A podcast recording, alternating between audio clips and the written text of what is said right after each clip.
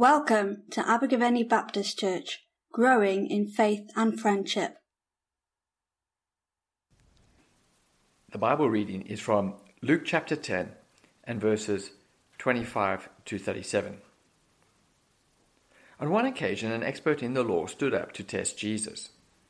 Teacher, he asked, what must I do to inherit eternal life? What is written in the law? He replied. How do you read it? He answered, Love the Lord your God with all your heart, with all your soul, and with all your strength, and with all your mind, and love your neighbor as yourself. You have answered correctly, Jesus replied. Do this, and you will live. But he wanted to justify himself, so he asked Jesus, And who is my neighbor? In reply, Jesus said, A man was going down from Jerusalem to Jericho when he was attacked by robbers. They stripped him of his clothes, beat him, and went away, leaving him half dead. A priest happened to be going down the same road, and when he saw the man, he passed by on the other side. So too a Levi, when he came to the place and saw him, passed by on the other side. But a Samaritan, as he travelled, came where the man was, and when he saw him, he took pity on him. He went to him and he bandaged his wounds, pouring on oil and wine. Then he put the man on his own donkey, brought him to an inn, and took care of him. The next day he took out two denarii and gave them to the innkeeper. Look after him, he said, and when I return, I will reimburse you for any extra expense you may have. Which of these three do you think was a neighbor to the man who fell into the hands of the robbers? The expert in the law replied, The one who had mercy on him. Jesus told him, Go and do likewise. This might be a very familiar passage, or this might be new to you. But either way, it is a pretty challenging story Jesus tells. But before we look at this story, this parable, this pointed story, let's meet the people. Firstly, an expert in the law comes to speak to Jesus. Now, this sounds like a lawyer to us, but it's more like a theologian, someone trained in the religious law of Moses. And most commentators agree this was almost certainly a Pharisee. More on that later. Well, he gets up to test Jesus. The whole getting up bit might sound a bit strange to us, but in the Middle Eastern culture, getting up was quite normal.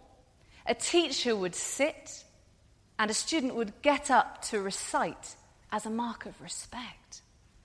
However, Luke makes it quite clear that although this looks like respect, this is actually a test. He's an expert in the religious law, He's heard about the heretical views of Jesus and he has decided to test this supposed rabbi to ask, What must I do to inherit eternal life? Essentially, how can I make sure that when I meet God, uh, he'll accept, he'll justify me? We often see people coming to Jesus to ask about eternal life. But rather than asking, because he wants to know God. He's asking to trap Jesus. There are two things that seem a bit off about this. Firstly, how can we inherit anything? Isn't the whole point of inheritance that it is a gift? It's somebody a gift from somebody when they die. It's not something we can gain, something we can demand. And surely this says something about his attitude, just there.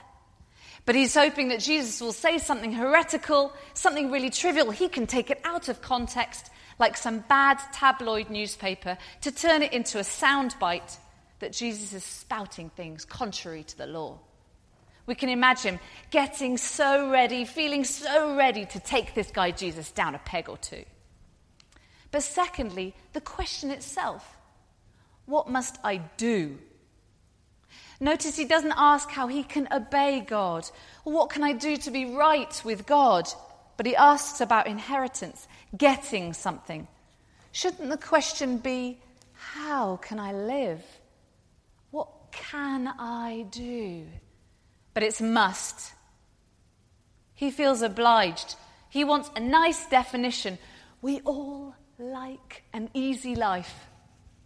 To know exactly what I have to do to get it right.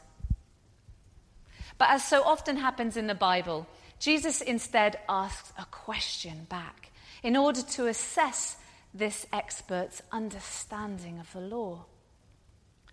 What is written in the law? He replied. How do you read it?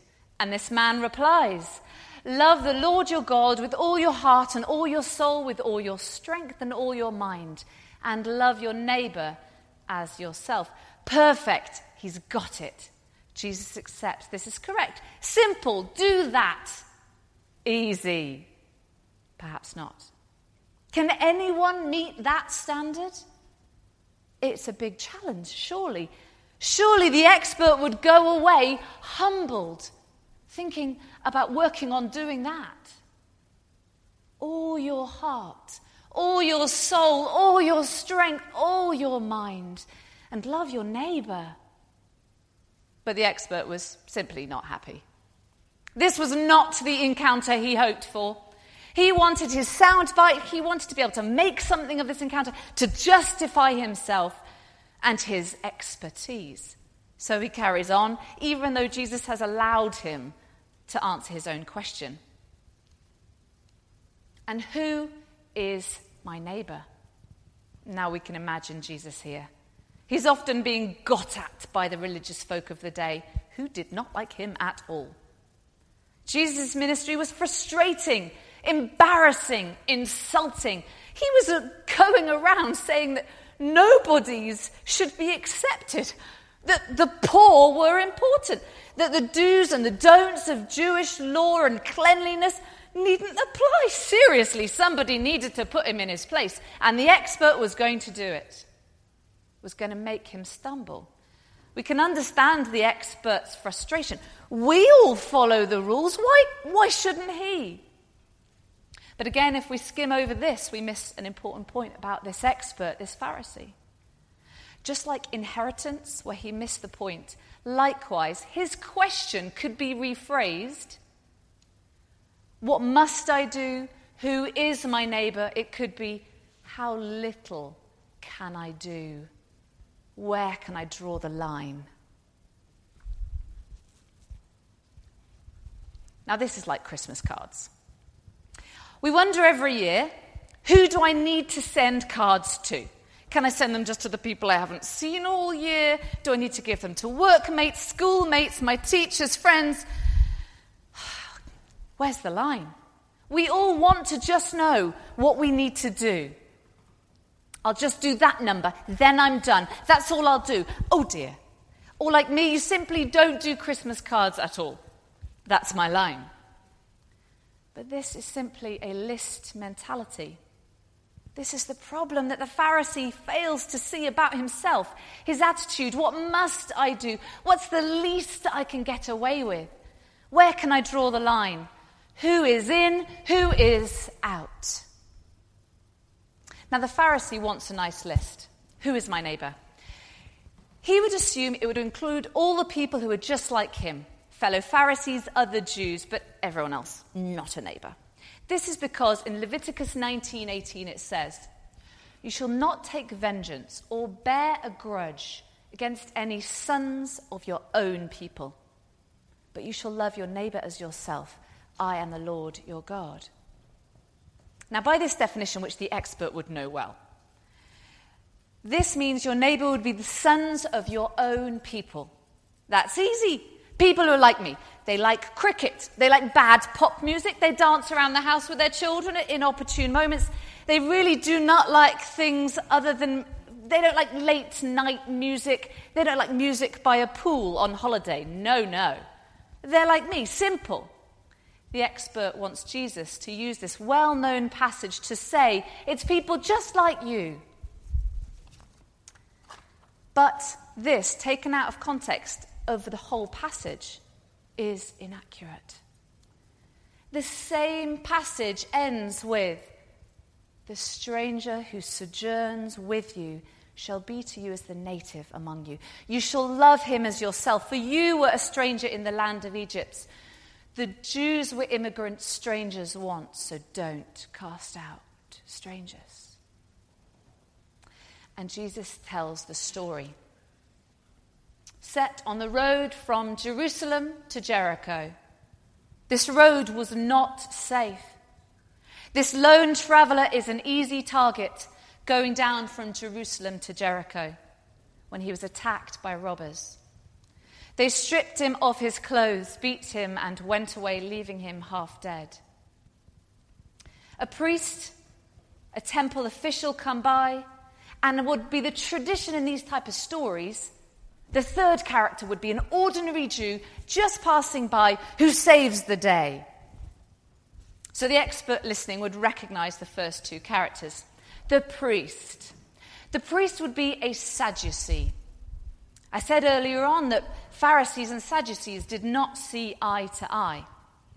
The th- priest would be traveling 17 miles from Jerusalem to Jericho to be at the temple. So he'd go to work in Jerusalem, travel the 17 miles, and do a two week assignment at the temple, and then go home. Priests were wealthy. Priestliness was passed on in a hereditary line, and listeners at the time would be expecting him to be riding with servants and attendants. He's got a horse. He sees a guy at the side of the road. He looks dead. If a priest touched a person and they died, he'd have to go to the temple and do purification rites for a week he wouldn't be able to accept gift offerings. His whole family and himself would have to go through purification and cleansing rituals. And this half dead guy might be Egyptian, Greek, Phoenician, or Syrian. And that would mean he would have no obligation to help anyway. We can see his dilemma. He wants to be on his way. He doesn't want to go to the temple and do all these ceremonies. And the other thing is, if he touched the man and then the man died, he would actually have to destroy his incredibly expensive priestly robes. If he helped and then quietly didn't do the purification ceremony, the other priests were obliged to club him to death. We can all see his situation. Just pass by. He's probably a foreigner. Served him right, trying to make the journey. Now, I mentioned earlier the expert listening was a Pharisee. So the Pharisee would be thinking, typical, those priests. Huh, the next guy will do the right thing. Along comes a Levite, a temple assistant. Commentators suggest that he saw the priests train. Perhaps he was an assistant for him, and he wouldn't go against what the guy in front has done. No, no, no, he doesn't want to defile himself. He knows the law just as much as the priest. He's under the same law. He, he doesn't want to dirty himself, to defile himself. This nobody. And he passes by. The expert listening to the story would feel a bit smug, but he would understand. He would understand why these two religious folk passed right on by. To be honest, all the ritual cleansing and washing would be enough to put anyone off unless they were sure that they were worth it. It's not someone we know, different, not worthy, not my neighbour. Then comes the bit that would shock the audience. The third character isn't an ordinary Jew. It isn't the hero of the story we'd expect. It explodes the expectations of the listeners. It is someone hated. We miss the importance of this Samaritan because we have a helpline for Samaritans based upon this story. But for Jesus' listeners, they would have been gut wrenchingly horrified Samaritans were half breeds. They were outsiders, they were despised, foreign, not one of us. The closest we can get is a British person who went to fight for ISIS against British forces. A traitor. And it was shocking. The listeners, the expert, the Pharisee would have been disgusted. A Samaritan. Jesus makes that guy the hero of the story? This traitor is moved by compassion. He administers first aid. He binds the wounds. They would have been deep cuts to bind the wound first. Then he applies the medication and lets it seep through the bandage. This is costly. He uses all his resources oil, wine, cloth, wrapping. He lets the man ride on his animal. He uses time, energy, and money. But also, he risks his life. The listeners would be absolutely horrified.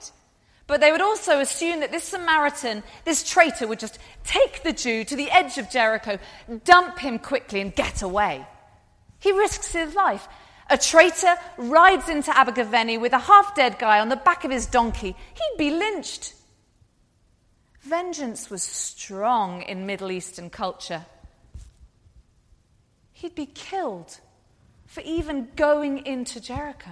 He risks his life. We would totally understand if he just did the good deed, dumped him, and left. But he stays with him, he cares for him. And then he makes an extraordinary effort to make sure this guy is looked after. The next day, he took out two denarii. This would cover food and lodging for a week or two. He will check that his wishes are carried out when he says, When I return.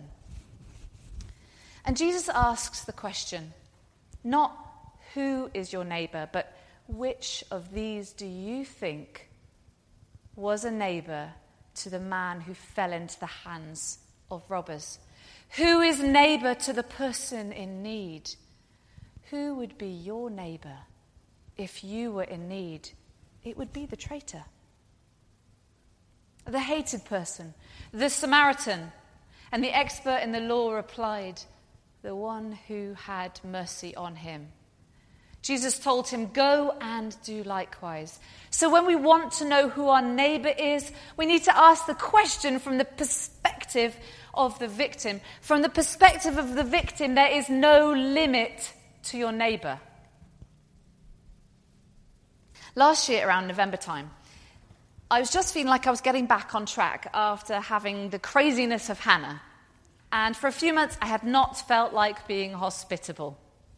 I hadn't really got myself sorted, I hadn't been cooking properly, but finally Hannah was sleeping through the night, and I'd been given some lovely beef by my mum, and I decided I was going to do a roast.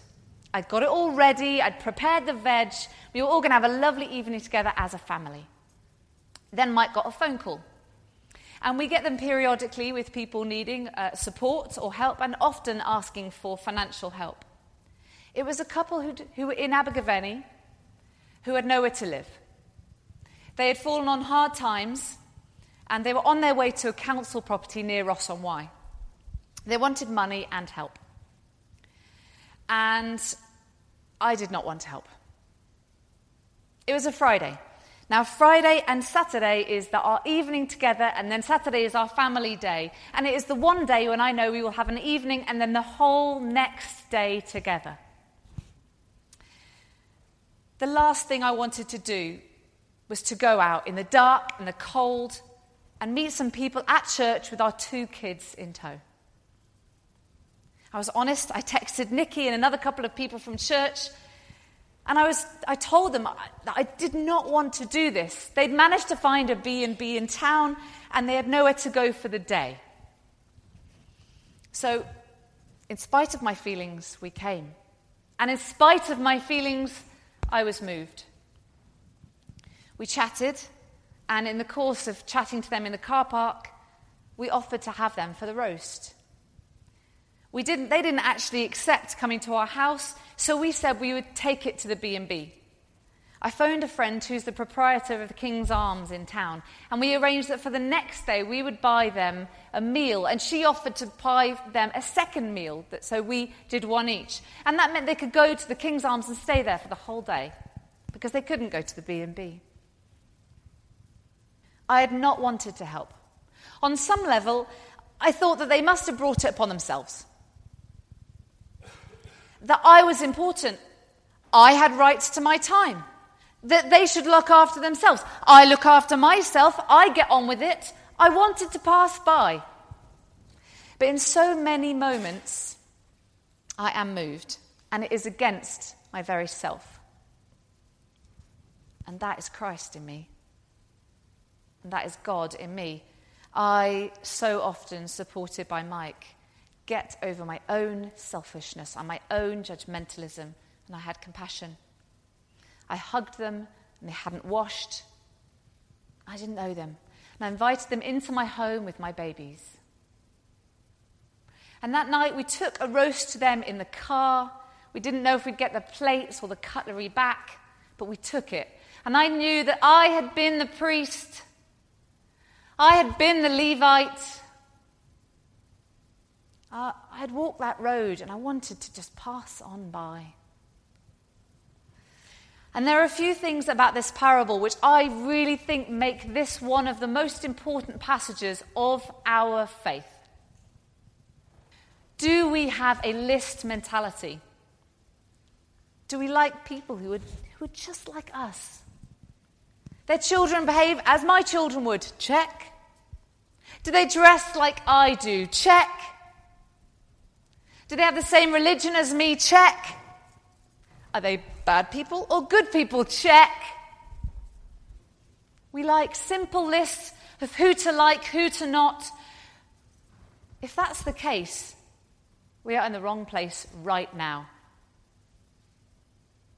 Because a church, and I mean a body of people, I don't mean the building, I mean a body of people, should be a group where this is not okay.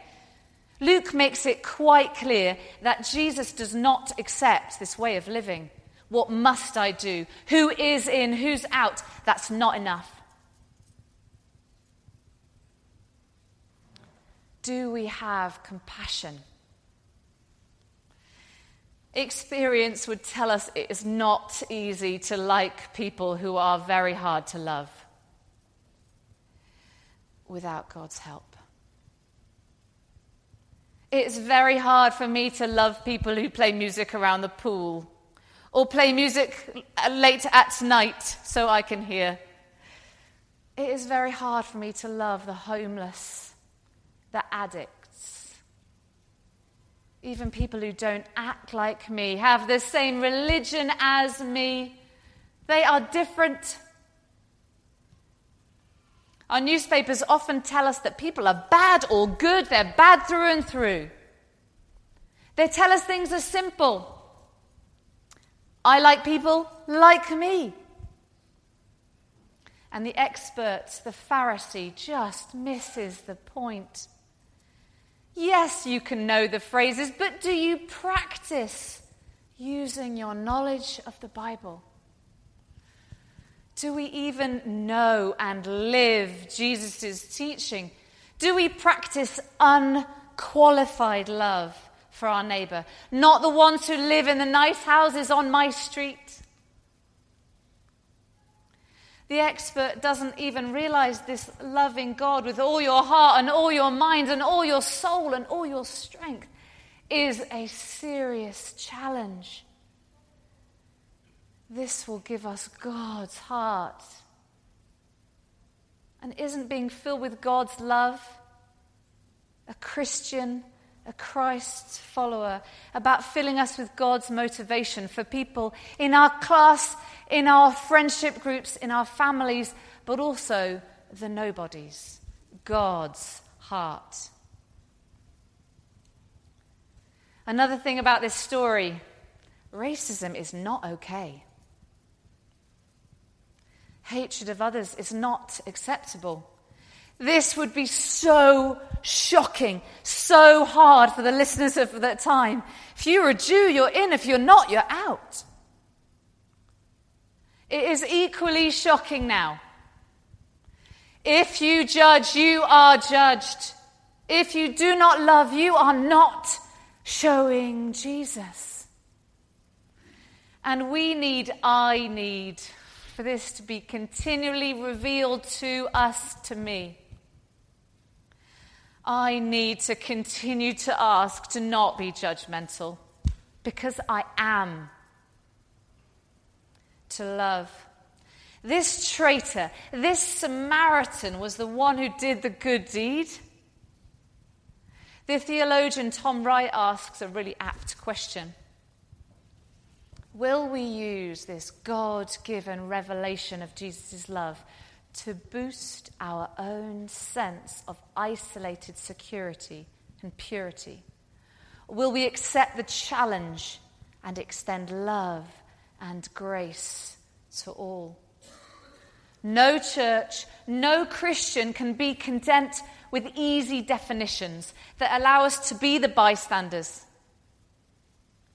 We cannot watch while half of the world lies half dead at the side of the road and tell ourselves it's too late for them, so we pass by. We need to become a neighbor of the nobodies. In our schools, in our friendship groups, in our homes, in our families, with the people we don't like in the street in prayer, in act, in giving, in time, in thought. To be a Christian, to be a church, we need to become a neighbor of the nobodies. Amen. Let's pray. Lord, I am so sorry for the times when I judge I do not have compassion for the times I am not living like Christ, and that is so often, God. Father, would you give us your heart? We know we are the expert in the law, we are the Pharisee, we are the priest, we are the Levite, we watch others, we pass by. God, would we take up that challenge? Being a neighbor to the nobody, the nobody. Father, can we love you with all of our heart, our soul, our strength, our mind, and help us to love our neighbor as ourself. Amen. Thank you for listening to our podcast. For more information about Abergavenny Baptist Church, please visit our website at abergavennybaptist.co.uk.